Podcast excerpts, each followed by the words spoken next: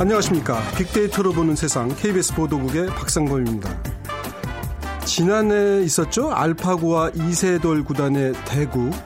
이 대국을 보면서 많은 분들이 인공지능을 다시 바라보기 시작했다. 이런 얘기들을 하십니다.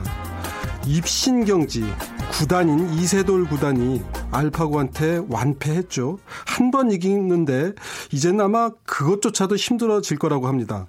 그 이세돌 구단을 이겼던 알파고가 같은 AI인 알파고 제로에게 100대 0으로 졌습니다.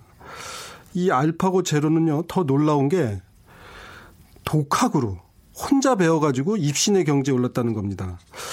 그런데 문제는요, 이 알파고 제로가 어떻게 고수가 됐는지 개발자도 정확히 잘 모른다는 겁니다. 그러니까 어떻게 보면 좀 소름 끼치는 일이기도 해요.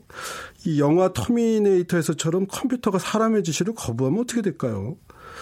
하여튼 빠르게 진화하고 있는 이 인공지능의 세계 잠시 후 세상의 모든 빅데이터 시간에 자세하게 알아보겠습니다. 그리고요, 시대에 따라서 연애하는 방식도 달라지는데 빅데이터가 알려주는 2030 핫트렌드 시간에는 연애라는 키워드로 2030 세대들의 연애 방식을 알아보겠습니다.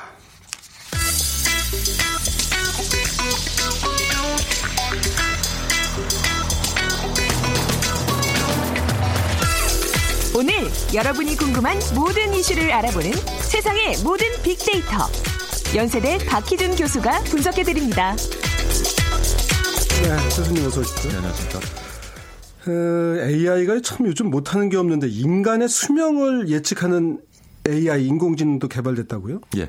에, 호주 애들레이드 대학의 그 연구진들이 인간의 평균 수명을 어, 어느 정도 정확하게 예측할 수 있는 인공지능 시스템을 개발해서 화제가 되고 있는데요. 이 시스템 48명 환자의 컴퓨터 단층 촬영, CT 이미지 연구를 통해서 개발이 되어졌는데 에, 여기에 활용되는 이제 딥러닝 알고리즘 많이 들으셨을 겁니다. 네. 인공 신경망을 기반으로 해서 기계가 마치 사람처럼 스스로 학습할 수 있는 그런 이제 알고리즘을 가리키는데요. 이 알고리즘을 사용을 해서 어, 환자의 사망 시기를 한 69% 수준까지 네. 에, 예측을 해냈다고 합니다. 그러면 이게 열에 7명을 맞췄다는 뜻인가요? 아니면 그 뭐 한 70까지 살 줄 알았는데 한 뭐 65세까지밖에 못 살았다는 뜻인가요? 두 번째 경우가 되겠죠. 아, 예. 그러니까 그 연령이 조금 차이가 생긴다. 예, 예. 뭐 이제 그렇다 하더라도요. 예를 들어서 제가 이제 50인데 당신 지금 몸 상태 보니까 한 70세 정도까지 살겠군 했는데 67, 8세면 뭐 어금버금 비슷한 거고요. 예.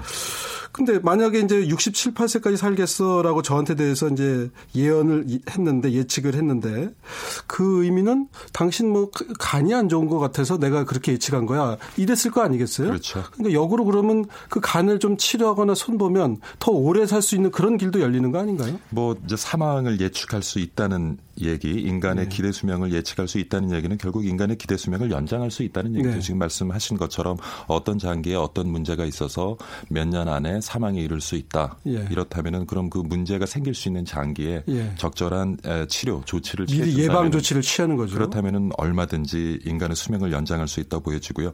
지금 유엔 미래 보고서를 보면은 지금 태어나는 신생아의 평균 수명 기대치가 한 120에서 40세 정도 되는데 120세요? 예, 120에서 40세 정도 되는데 140세. 허. 지금 그 2년 전에 구글 미래연구소에서 나온 보고서를 보면 2050년이 되면 인간의 수명은 무한 연장될 수 있을 것이다. 예측이 나오거든요. 야. 그럼 불과 30년이 안 남았습니다. 진시황의 불로초를 찾을 예. 필요가 없겠군요. 진행자분께서도 한 30년, 한 예. 뭐 여든 될 때까지 관리 잘 하시면은 예. 그 다음에는 쭉 가실 수도 있는 그런 예, 시대가 올 수도. 무병장수가 아니라 그 영생을 누리는 상황이라는 얘기신데 예. 지금 보면은 뭐 유전자 분석을 통해서 그런 질병을 예측하기도 하고 안젤리나 졸 린가요? 그 미국 배우는 그래서 미리 유방 절제수도 받고 그랬는데 그런 거하고 이렇게 연관이 돼 있는 건가요? 아니면 그냥 지금 현재의 몸 상태를 파악해서 예측을 해보는 걸까요? 지금 몸 상태를 파악하는 것뿐만이 아니라 그런 예. 여러 가지 이제 과학 기술들이 발달하면서 예. 여러 가지 이제 치료, 아까 예. 말씀했던 예방 예. 그런 부분에서 이제 성과를 만들어내면 결국 가능할 수 있다는 얘기일 것 같습니다. 예. 지금 AI가 여러 분야에서 이제 활약 중인데 의료 분야는 이미 지금도 예. 활약을 하고 있는 거죠. 이런 분야 말고도. 예, 의료 분야에서는 이제 IBM의 왓슨 인간이라는 그런 예. 인공지능이 가장 이제 두각을 나타내고 있는데요. 네. 어, 지금 뭐 이미 많은 그 분야에서 어, 의료 분야에서 예. 인공지능이 활용이 되고 있고요. 그뿐만 아니라 최근 보면은 뭐 증권가에서 특히 금융계에서도 네. 많이 활용이 되고 있고요. 뭐 어떻게 보면 지금 우리 사회 전 영역 뭐 정도의 차이는 있습니다만은 예. 뭐 거의 모든 영역에서 인공지능이 음. 지금 활용이 되고 있습니다. 저도 기자입니다만 이제 AI가 기사도 훨씬 빨리 뭐 이게 AI는 막 1초면 쓸 거 아니에요. 예. 저희는 뭐 한 30초 걸릴 일도 그러니까 그런 면에서 속도에서 저희가 경쟁력에서 안 될 것 같기도 하고 그런데 지금 이제 말씀하신 의료, 금융 또 이제 뭐 기사 쓰는 거는 어떻게 보면 자료를 잘 축적해서 예. 빨리 인식해서 판단하면 되는 거니까 뭐 그것까지야 뭐 그렇다 치는데 이런 창작의 영역에까지 그러니까 주어진 정보대로 판단하는 게 아니고 또 다른 무언가를 가지고 판단하는 영역까지 지금 들어온다는 거 아니에요 AI가? 그렇죠. 지금까지는 인공지능이 이제 인간이 만들어 놓은 틀 속에서 예. 생각하고 판, 자료를 수집해서 생각하고 예. 판단을 했는데 이제는 어떤 자료를 수집할 것인지 수집된 자료에 근거해서 어떤 판단을 하고 스스로 어떤 틀을 만들어낼 건지에 예. 대해서도 이미 성과가 만들어지고 있기 예. 때문에 지금 말씀하신 것처럼 이제 창작 분야 특히 이제 최근에 와서는 물론 아직까지는 조금 그 미미한 수준이긴 합니다만은 글도 짓고요. 소설도, 쓴다면서요? 소설도 쓰고 작곡도 하고 그림도 예. 그리고 뭐 이런 이제 창작 활동까지 예. 인공지능이 하고 있는데 사실 그것이 가장 두려운 부분이죠. 지금까지 예. 이제 인간이 기계와의 대결 구도에서 마지막으로 지킬 수 있는 영역이라 하면 결국 창의성 예. 그렇죠. 그런데 최근에 이제 인공지능이 그런 이제 창작 분야까지 네. 에서까지 활용이 되면서 과연 인간이 기계와 예. 대결해서 지킬 수 있는 영역이 무엇일까에 대한 예. 고민이 최근 많이 늘어나고 뭐 있습니다. 지금까지는 이제 주로 일자리 걱정들을 많이 하는데 이게 잘못해서 인공지능이 우리를 부리는 상황이 오지 않을까 싶기도 하고. 근데 한 가지 우리가 예. 주목할 것은 지금 예. 바둑을 잘 두는 인공지능 예. 그리고 의료 분야에서 활용될 수 있는 인공, 인공지능 각각 예. 영역에서는 어느 정도 이제 사람의 능력을 뛰어넘는 그런 성과가 만들어지긴 하는데요. 그런 많은 영역을 아우르는 그러한 분야에 있어서는 이게 통 찰력이라고 우리가 얘기하죠. 예. 그런 통찰력은 그래도 우리 인간이 앞으로 지켜나갈 수 있는 예. 유일한 영역이 아닐까 하는 아, 생각도 봅니다. 제발 유일하게 그 부분을 지켰으면 좋겠는데 요번에 그 알파고하고 대국을 뒀다는 알파고 제로 말이죠. 예. 그 알파고도 이세돌 구단을 일방적으로 어떻게 보면 이겼는데 그 그 센 알파고를 이 100대 0이면 뭐 일방적으로 이겼다는 그렇죠. 얘기 아니에요. 그러니까 네. 더군다나 뭐 이렇게 기보를 넣어준 것도 아닌데 입력해 준 것도 아닌데 그렇다면서요. 예. 그러니까 그것이 가장 우리를 이제 놀라게 하는 대목인데요. 이번에 세계적인 과학 저널이죠. 네이처지에 이제 소개된 논문인데 에, 딥마인드 소속 연구원 16명이 연구한 결과입니다. 그래서 어, 그 제목은 인간의 지식 없이 바둑 완, 완전 정복하기, 마스터하기, 네. 뭐 제가 영어로 표현합니다만은 네. 이런 논문을 발표했는데, 그러니까 앞서 말씀하신 것처럼 이전에 우리가 봐왔던 알파고는 어, 어느 정도 틀을 인간이 준 거죠. 그 속에서 이제 계속 새로운 기보를 바둑 두는 방법을 알려주고 해서 어, 이제 알파고가 바둑을 터득하게 됐는데 이번에는 아무런 어떤 틀을 주지 않고요. 네. 그냥 에, 다른 인공지능과 바둑을 두면서 예. 스스로 예. 이제 바둑을 두는 방법을 터득하고 이기는 예. 방법을 터득했다는 것 이것이 굉장히 이제 우리한테 어떻게 보면 두려움을 줄 수 있는 그러니까 말이에요. 그러니까 지금까지는 뭐 이제 우리가 초기에 저 고등학교 대학교 다닐 때만 해도 이제 전자계산기를 컴퓨터라고도 했어요. 3 곱하기 2는 몇이야? 그러면 6. 예. 뭐 이제 이런 건데 지금까지는 어떻게 보면 그런 틀이에요. 주어진 대로 인간이 주어준 대로 그 안에서 판단하는 건데 얘가 이제 스스로 판단하기 시작한다고 그러면은 앞으로 어떻게 판단할지를 예측할 수 없다는 거 아니겠어요? 근데 이제 더욱 놀라운 것은요. 지금 예. 요번에 그 알파고를 누른 알파고 제로와 같은 경우에는 예. 기존의 알파고와 비교했을 때는 컴퓨팅 파워가 현저하게 떨어집니다. 오. 어. 사실 인공지능 개념이 나왔던 건 1940년대였거든요. 예. 근데 그동안 계속 회의론이 있었던 것은 그러한 인공지능의 어떤 철학 이걸 구현해 줄 수 있는 컴퓨팅 파워 기술이 없었기 예. 때문인데 그게 이제 기술이 등장하면서 인공지능이 다시 주목받기 시작하는데 근데 알 파고 제로 알파고보다 월등한 알파고 제로가 오히려 알파고보다도 어, 덜한 그런 컴퓨팅을 그러니까 기계적으로 따지면 예를 들면 저 반도체를 덜 쌓았는데도 그렇죠. 더 높은 효과를 냈다는 거 아니에요? 예. 그러니까 지금까지는 야 그 반도체 조그맣게 만드는데 한계가 있어서 어느 정도까지 가면 더 고성능의 반도체는 못 나온다. 예. 그러니까 뭐 거, 걱정할 필요도 없다 그랬는데 반도체를 상대적으로 조금 썼는데 어떻게 보면 뇌세포를 조금 쓰고도 더 효율적으로 지금 뭔가를 해냈다는 거 아니에요? 그러니까 이게 지금 알파 이제 우리가 trial error라고 그러죠. 계속 예. 시도해보고 실수하면서 그 과정에서 이제 스스로 이제 학습을 해가는 예. 그런 방법인데 이게 이전보다 적은 컴퓨팅 파워를 가지고 이 정도 성과를 냈다는 것은 네. 앞으로 굉장히 짧은 시간 안에 네. 에, 이 인공지능이 여러 가지의 경험을 하면서 우리가 상상하기 힘들 정도의 많은 양의 경험을 예. 하면서 무엇인가 음. 틀을 만들어낼 수 있다는 것이거든요. 그 이제 말씀 듣다 보면 그 얼마 전에 이제 언론에도 보도가 됐는데 빌 게이츠하고 앨런 머스크 예. 이게 이제 AI가 유토피아를 만들어낼 거냐 디스토피아를 만들어낼 거냐 앨런 머스크 같은 사람은 뭐 화성에도 가자고 하는 분인데 막상 AI가 그려내는 미래는 암울할 수 있다 이렇게 경고를 하는 편이에요. 그렇죠. 교수님은 어느 쪽에 좀 손을 들어주고 싶으세요? 그러니까 앨런 머스크가 얘기하는 거는 이제 인간과 거의 흡사하게 예. 이렇게 사고하고 판단하고 그것을 행동에 옮길 수 있는 그런 이제 수준의 인공지능이 등장할 때 이제 예. 얘기가 그 인간의 통제에서 벗어나는 예. 인공지능이 출현할 때 가능한 예. 얘기고요. 언젠간 출현할 것이라고 저도 봅니다. 그런 이제 예. 강한 인공지능을 표현하는데 물론 이제 시기적인 문제가 있겠습니다만은 네. 언젠가는 인간과 유사한 그러한 예. 인공지능이 등장할 수 있지 않을까. 그렇지만 조금 먼 미래일 거다. 예. 그런 얘기시고 가까운 미래에는요. 저는 사실 빨리 좀 나왔으면 하는 게 그 저 번역하는 거죠. 통역하는 거. 예. 그냥 한국말 하면 상대편 미국 사람은 미국말로 알아듣고 그러면 언어의 장벽이라는 게 사라지니까 참 편리하지 않을까 싶은데 그런 분야는 어때요? 지금, 지금? 뭐 이제 구글 같은 경우는 앞으로 3년 안에 예. 예 세계 60여 개국의 방언까지도 99% 소화해낼 수 있는 동시 통번역기를 개발하겠다고 아, 사투리를 써도 다 알아듣는다. 예. 예. 왜냐하면 사실은 이제 음성 인식 기반의 인공지능이 더 필요한 분들은 지금 고령화가 뭐 급속하게 진행되고 있습니다. 노인층이거든요. 그러니까 그렇죠. 그러니까 말씀도 조금 어눌하게 할 수도 있고 그리고 방언도 많이 사용할 수 있는 오히려 그들에게 더 필요한 예. 그러한 기술이기 때문에 그러한 부분에 초점을 맞춰서 이제 기술 개발이 이루어질 것 같고요.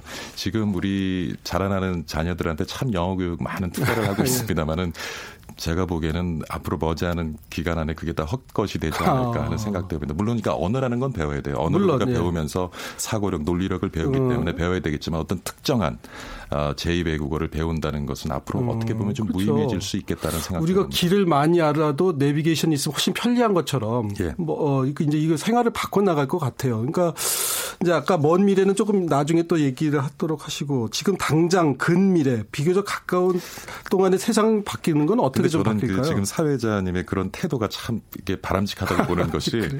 에, 알파고와 이세돌 구단 대국 이후에 네. 사실 기대와 어떤 흥미 위주로 네. 어떤 인공지능에 대한 관심 을 불러일으키기 위해서 인간과 기계의 어떤 대결 구도로 계속 지금 네. 몰아가고 있거든요. 그런데 아주 뭐 그것은 아까 강한 인공지능 얘기했습니다만은 먼 미래고 가까운 미래 동안은 기계와 어떻게 우리가 관계 설정을 잘해서 같이 협업하고 보다 나은 세상을 만들 것인가 이제 고민을 해야 되겠죠. 그래서 조금 전에 말씀하신 것처럼 뭐 큰 두려움을 가질 필요는 없고요. 이것을 음. 우리가 얼마나 우리 삶 속에 생산성을 높이고 좀 더 우리 삶의 질을 높이는데 활용할 수 있을까에 좀 초점을 맞춰서 네. 우리가 분위기를 좀 만들어 갔으면 좋겠어요. 음.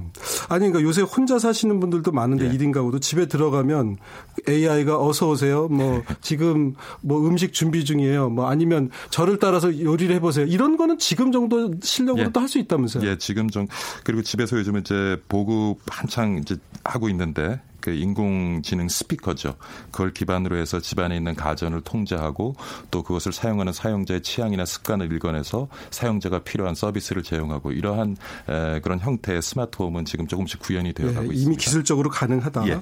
소셜 미디어나 이런 데서는 어떻게들 좀 보고 있는 것 같아요. 그래서 인공지능이라는 것으로 분석을 해보니까 예. 그렇게 언급되는 수가 많지는 않아요. 그러니까 아. 직 사회적으로 크게 네. 우리가 관심은 없다. 네. 이세돌 구단과 알파고 대구교회는 굉장히 관심이 높아졌지만 네. 좀 관심이 떨 어져 있는 것 같긴 하고요. 네. 근데 재밌는 것은 그 어, 연관 단어 순위를 살펴보면 제일 높은 순위가 청소기 청소기. 그러니까 아직도 우리가 생각하면 인공지능 청소기, 로봇, 로봇 청소기. 청소기. 예, 그래서 예. 청소기, 스피커, 로봇, 자율주행차 이런 단어들이 상위 순위에 올라 있고요. 예. 그다음에 많은 가전업체 명이 올라 있는 것으로 봐서는 예. 그래도 인공지능 뭐 아까 우리가 의료 분야, 금융 분야 얘기했지만 우리 일반 시민들이 느끼는 것은 예. 그 집안에 있는 가전 기구들이 예. 탑재하고 있는 인공지능에 대해서 관심을 많이 가지고 그 부분을 통해서 또 실제로 피부로 좀 느끼시는 것 같아요. 예. 하여튼 제 삶을 바꿔줄 수 있는 건 사실 어떻게 보면 그런 것들이니까요. 예.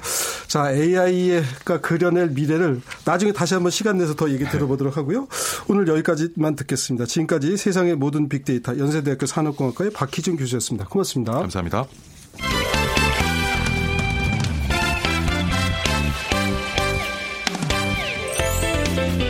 빅데이터가 알려주는 2030 핫 트렌드. 빅커뮤니케이션 전민기 팀장이 분석해드립니다.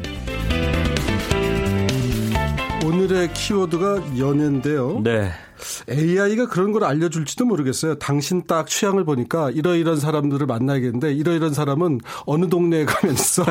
네. 어느 동네에서 내가 그 촬영된 CCTV를 보니까 당신의 이상형이 걸어가더군. 이렇게 뭐 얘기해 줄 수도 있지 않을까요? 그거 그 정도까지는 아닌데 지금도 약간 네. 조건 가지고는 매칭을 컴퓨터가 아. 해주죠. 예, 근데 아마 나중에, 감정 없이 예.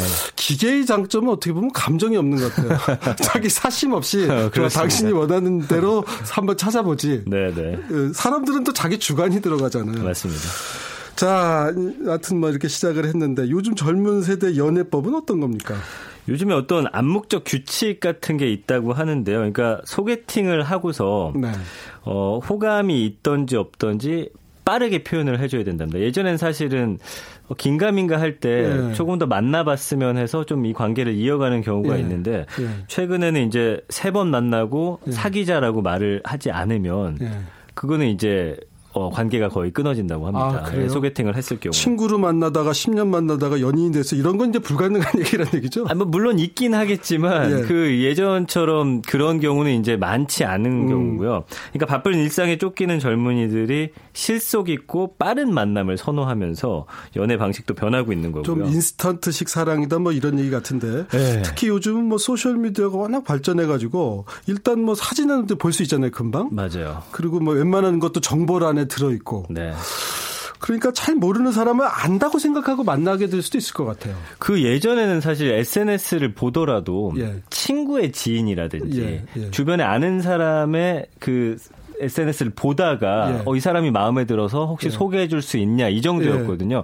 최근엔 아예 일면식도 없고 예. 주변에 관계가 아예 없는 사람도 SNS를 보다가 마음에 들면 바로 다이렉트 메시지를 보냅니다. 아, 그렇죠. 그럴 수 있죠. 예. 그러니까 예전엔 그래도 어느 정도 인연의 끈이 있는 상태에서 예, 예. SNS를 통해서 만났다면 이제는 아예 그런 관계가 음. 1도 없는 상황에서 예, 관계를 시작하는 경우가 위험할 수도 있지 않을까? 예. 일종의 묻지마 만남인데 그러면. 그렇습니다. 예. 그런데도 불구하고 이제 어 결혼업체 정보를 봤더니 20, 30대 미혼 남녀 648명에게 조사를 해보니까 응답자의 40%가 이 SNS를 통해서 전혀 모르는 사람한테 호감을 표현해 봤거나 받아본 적이 있다라고 대답을 네. 했고요.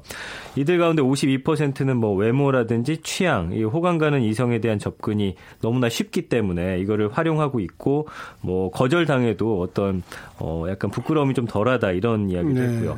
소개팅 앱도 요즘 굉장히 많습니다. 뭐 수십 종에 달하고요.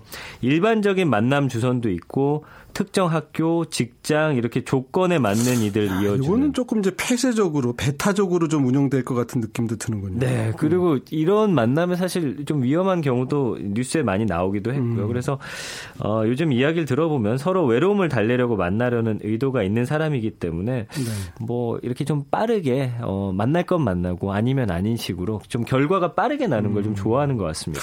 아까도 뭐 세 번 만나고서는 결론을 내줘야 한다고 그러는데 소개팅이 네. 이제 그런 어, 속도도 빨라질 것 같아요. 소개팅 위에 만남이나 이런 것도. 그렇죠. 이제 소개팅 매너라고 해서 이 트렌드가 굉장히 빨라지고 있는데 뭐 몇 가지 정도가 있습니다. 그래서 만남 전에 프로필 사진으로 그 본인의 얼굴 사진을 설정해 놔야 된다라는 게 조건이고요. 네. 세 번째 만남 후에 교제 여부를 결정해야 되고 네. 첫인상에 따라서 명확한 의사 표시를 해 주는 게 네. 이제 소개팅 매너라는 거예요. 약간 네. 뭐 질질 끌어서도 안 되고 조금 더 만나 봤으면 하는 마음이 있더라도 네. 어 만날 건지 아닌지 좀 결정을 아. 해줘야 되는 거고 과도한 시간을 좀 쏟고 감정 소모하는 거 이제 싫어하는 것 같습니다. 음. 예. 저도 이제 옛날 사람이 돼서 그런지 좀 뚝배기처럼 어느 정도 시간이 걸려서 가열돼서 끓으면 또 오래 가는데 음. 뭐 그건 또제 생각일 수도 있죠. 뭐 근데 이별하는 것도요. 이별이 참 힘들잖아. 이별할 때 맞아요. 노래도 제일 많이 만들고 그렇죠. 노래 들어보면 최 이별 노래예요. 근데 그렇게 이제 이별이 쉽지 않고 참 감정이 고양되기도 하고 감정을 소모하는 건데 그래서 역으로 아 그렇게까지 힘들게 이별하고 싶지 않아 이런 풍조도 있는 것 같아요. SNS로 시작했기 때문에 네. 간단하게 통보하는 식으로 헤어지는 경우가 상당히 많습니다. 아 그럼 뭐 이모티콘으로 이렇게 빠이빠이 이런 걸로 그렇게도 하는 거예요. 예전에는 사실 뭐 전화나 문자로 하면은 이거 무례하다라고 됐는데 최근에는 거부감 자체가 줄어들었대요. 그래서 네. 이미 사랑이 식은 상황에서 뭐 서로에게 부담감 주는 만남을 네. 굳이 마지막에 네. 뭘또 해야 하냐. 네. 그냥 마음이 변했다고 한다면 서로 얼굴 보면서 감정 소모하지 말고 바로바로 바로 헤어지자. 이런 게 요즘 트렌드입니다. 야, 그렇게 쉽게 헤어질 수 있다면 그게 사랑이었을까 싶은 생각도 드는데 사랑의 깊이가요. 뭐그 재수가 있을까 싶긴 한데 예전하고는 좀 다르다고요? 네, 그 연인 사이에도 이제 적당한 거리감을 유지하는 게 요즘 2030 세대들의 특징이에요. 예. 그래서 이제 중거리 연애라고 해가지고 중거리 연애는 뭐예요? 그러니까 뭐, 자, 이 거리의 어떤 물리적인 거리가 아니고 네. 마음의 거리인데. 적당한 거리를 서로 뛴다? 그렇죠. 아. 그래서 중거리 연애라고 해서 돈과 시자, 시간 투자하는 것도 부담스럽고 네. 혹시 연인하고 헤어질 경우에는 정신적으로 크게 고통받는 것도 싫기 때문에 네. 상대에게 올인하지 않는 음. 이 중거리 연애를 많이 하고 평소에는 이제 SNS를 통해서 이야기 나누고 실제 만남은 뭐 2주에 한 번 정도, 뭐 음. 뭐 많아야 일주일에 한 번 정도 이렇게 만나는 게 이제 중거리 연애라고 또 불리고 있습니다. 상처받기를 두려워하는 시대인가 하는 생각도 드네요. 말씀 듣다 보니까. 근데 네. 20, 30대라고 하셨어요. 30대면 사실 적은 나이가 아니잖아요. 근데 그렇죠. 결혼을 또 해야 되는 시기이기도 하고 중거리 연애하다가 결혼할 수 있을려나 싶기도 하고 그러네요. 이제 회사원들도 이 직장인이긴 하지만 사실 결혼 준비해야 될 시기인데 네. 데이트 자주 하면은 좀 경제적인 부담도 있고요. 결혼 생각이 요즘엔 사실 저도 38인데 주변에 결혼 안 한 친구들 상당히 많거든요. 네. 아무래도 연애에 대해서 어떤 깊게 빠져드는 편은 아닌 것 같아요. 그래서 네. 퇴근 후에는 또 혼자만의 시간을 갖는 게 네. 좋다라고 하고 그러다 보니까 어, 예전처럼 뭐 서른 넘어서 결혼해야지 이 사람 진중하게 만나야지 이런 어떤 가치관들이 어, 좀 줄어드는 게 아닌가 음. 싶습니다. 예전에는 이제 노총각이 될수록 부담이 커졌는데 어떻게 보면 이제 놓는 거네요. 그런 네, 생각들을. 네. 그 중거리 연애를 하는 이유는 뭡니까? 정확하게. 심리학자들은 이런 현상을 이제 고슴도치 딜레마라고 부릅니다. 네. 친밀하기를 원하면서도 적당한 거리를 두고 싶어하는 욕구가 공존하는 어떤 모순적 상태. 너무 가까이 가면 찌르게 된다 이건가요? 그렇죠. 네. 그래서 추운 날씨에 온기를 나누려고 모여는 드는데 날카로운 가시 때문에 서로 상처 입지 않으려면은 일정 거리를 둬야 음. 되는 그 고슴도치들의 모습에서 인간 심리를 빗댄 거고요. 청년들이 이제 학업이나 취업에 방해가 되지 않는 선에서 기분 전환용으로 연애를 연애를 하는 현상이 지금 두드러지고 있는 거고요.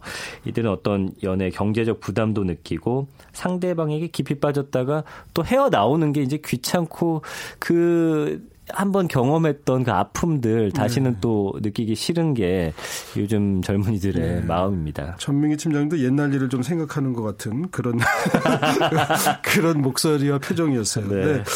그 지금 조금 전에 말씀하신 학업이나 취업에 방해가 되지 않는 선이라는 말에서 저는 사실은 청년들의 고민도 좀 느껴져요. 네. 예전에는 뭐 취업 걱정이 크게 없을 때는 뭐 그냥 뭐 사랑에 한 번 빠지면 시험도 뭐 그냥 신경 안 쓰고 그쵸. 심지어 뭐 합격을 그만둬도 좋다 뭐 이럴 정도의 어떤 성적 뚝뚝 떨어져 불 가리지 네. 않는 그런 것이 어떻게 보면 그 당시는 취업이 상대적으로 쉬웠으니까 그랬을 맞아요. 수도 있어요. 네네. 근데 지금은 워낙 그 학업을 하는 것도 힘들고 취업이 힘드니까 연애 때문에까지 스트레스를 받고 싶지 않다. 좀 가볍게 만나자 이런 얘기인 거죠. 그리고 그러니까. 이제 결혼을 하려고 하면 또 집도 있어야 되고 네. 그런데 그런 것들이 또 준비가 안 된 입장에서는 굉장히 그거 역시 부담스럽기 때문에 그냥 연애만 하는 그런 모습입니다. 그렇습니다. 이렇게 개인 간의 어떤 문제 같아도 사회적 문제가 다 녹아 있네요. 그 연애 관련된 프로그램들도 사실은 많잖아요. 근데 이것도 시대별로 좀씩 달라지고 있다고요. 이게 그때 시대 상황을 명확하게 이제 투영을 하고 있습니다. 1990년대는 이제 맞선형이었는데 뭐 사랑의 스튜디오 같은 아, 그 거죠. 작대기 이렇게 서로 네. 사랑의 작대기 서로 맞아요. 그래가지고 네. 이제는 그것도 명확하게 난 네. 가 마음에 들어 이렇게 네. 딱딱 해줬었거든요. 그래서 그때만 해도 놀랐어요. 어떻게 저렇게 노골적으로 막 감정을 표현할 수가 있지 이러고. 그리고 네. 사회자가 약간 중간자적인 역할을 네, 해서 네. 진짜 맞선을 보는 것처럼 네, 이런 네. 상황이 이루어졌었죠. 근데 네. 이제는 이제 2010년대 들으면은 헝거 게임형이라고 해가지고 이제 짝이라는 프로그램들이 있었는데 네. 어떤 한 공간에 여러 명을 던져놓고서 네. 그 안에서 서로 알아서 마음에 드는 사람들을 찾아가는 그런 과정이었다면 예. 최근에는 이제 그 하트 시그널이라는 프로그램이 또 유행을 했는데 네. 어 썸남 썸녀 그다음에 남사친 여사친이라고 해가지고 주변에 연인은 아니지만 연인 비슷한 그런 남녀가 상당히 많거든요. 네. 이런 사람들을 넣어놓고서 음. 과연 연인으로 발전하는지 아닌지를 지켜 보는 네. 그런 모습들로 이제 발전을 했거든요. 근데 이 이후에는 이제 또 어떻게 변화할지 생각을 해보니까 뭐 아까 말씀해주신 대로 AI라든지 음. 네. 컴퓨터가 매칭해주는 형태로 해서 또 이런 프로그램이 만들어지지 않을까 또 그런 네. 예상도 해볼 수가 있겠습니다. 그러니까 이제 지금 뭐 지켜보는 프로그램이 이제 워낙 뭐 많기는 한데, 그러니까 이게 사랑과 우정 사이라는 예전에 노래도 있는데. 이게 뭐 우정도 아니고 사랑도 아니고 애매모호한 상태를 즐기는 사람들, 그러니까 어떻게 보면 그냥 그런 상태가 편하다고 느끼는 사람들이 늘어난 모양이에요. 네, 그 예전에는 그리고 그런 관계를 유지하면 좀 지탄 받았었어요. 욕 먹고 너 사귈 거면 사귀고 아니면 아니지 왜 사람 마음 갖고 장난치느냐 했는데 이제는 그런 거 즐깁니다. 음. 여러 명을 두고서 그 중에서 정말 누군가가 정말 마음에 들지 않는 이상은 그냥 그런 관계를. 양다리도 걸치고 네, 네. 그 사랑과 우정 사이 노래를 보면요 가사가 이런 관계가 너무 힘들어서 난 너를 떠나겠다예요. 맞아요. 그 주제가 그러니까 네. 사랑과 우정 사이를 이렇게 왔다 갔다 하는 것이 너무 힘들다는 건데 요즘은 그런 거를 좀 익숙하게 받아들이는 그런 어, 상황이다. 네. 그래서 예전 프로그램은 이제 결과도 중요했어요. 결혼을 하면 그것도 소개해주고 했는데 이제는 그런 것보다는 연애 감정이나 과정 자체를 강조하면서 재미를 주는 형식으로 음. 변했거든요. 어떤 결과보다는. 연애의 목적지가 결혼이 아니고 그냥 쭉 연애 그 상태를 유지하는 쪽으로. 네, 맞습니다. 야 이런 변화. 하여튼 뜬금없을지 모르겠습니다만 지난 8월 출생아 숫자가 3만 200명인가 그래서 통계를 작성한 이후로 2000년도에 네. 8월 달에 제일 적었대요. 8월 달 숫자로. 그래서 연애 얘기하다가 출산 얘기를 합니다만 연결이 되죠. 예, 그러니까 네. 만나지 않고 결혼을 하지 않고 이렇게 예? 저 친구와 저 연인 사이를 왔다 갔다만 하다 보면 자꾸 그러는 거 아닌가 싶기도 한데 하여튼 세태의 변화예요. 이런 변화들이 또 이렇게 만나서 결혼할 수 있는 거 사회적 여건을 만들어주는 것도 필요하겠죠. 네. 빅데이터가 알려주는 2030 핫트렌드 빅커뮤니케이션의 전민기 팀장과 함께했는데 잘 들었습니다. 고맙습니다. 네. 자, 이제 KBS 일라디오 빅데이터로 보는 세상 마치려고 하는데요. 마지막으로 좀 노래 한 곡 준비했습니다. 다비치의 사랑과 전쟁이란 노래를 준비를 했는데요. 한번 들어보시고요. 내일은 한 주간의 화제가 됐던 이슈를 정리해보는 2주의 키워드 마련되어 있습니다. 내일도 애청해 주십시오. 저는 내일 오전 11시 10분에 다시 찾아뵙겠습니다.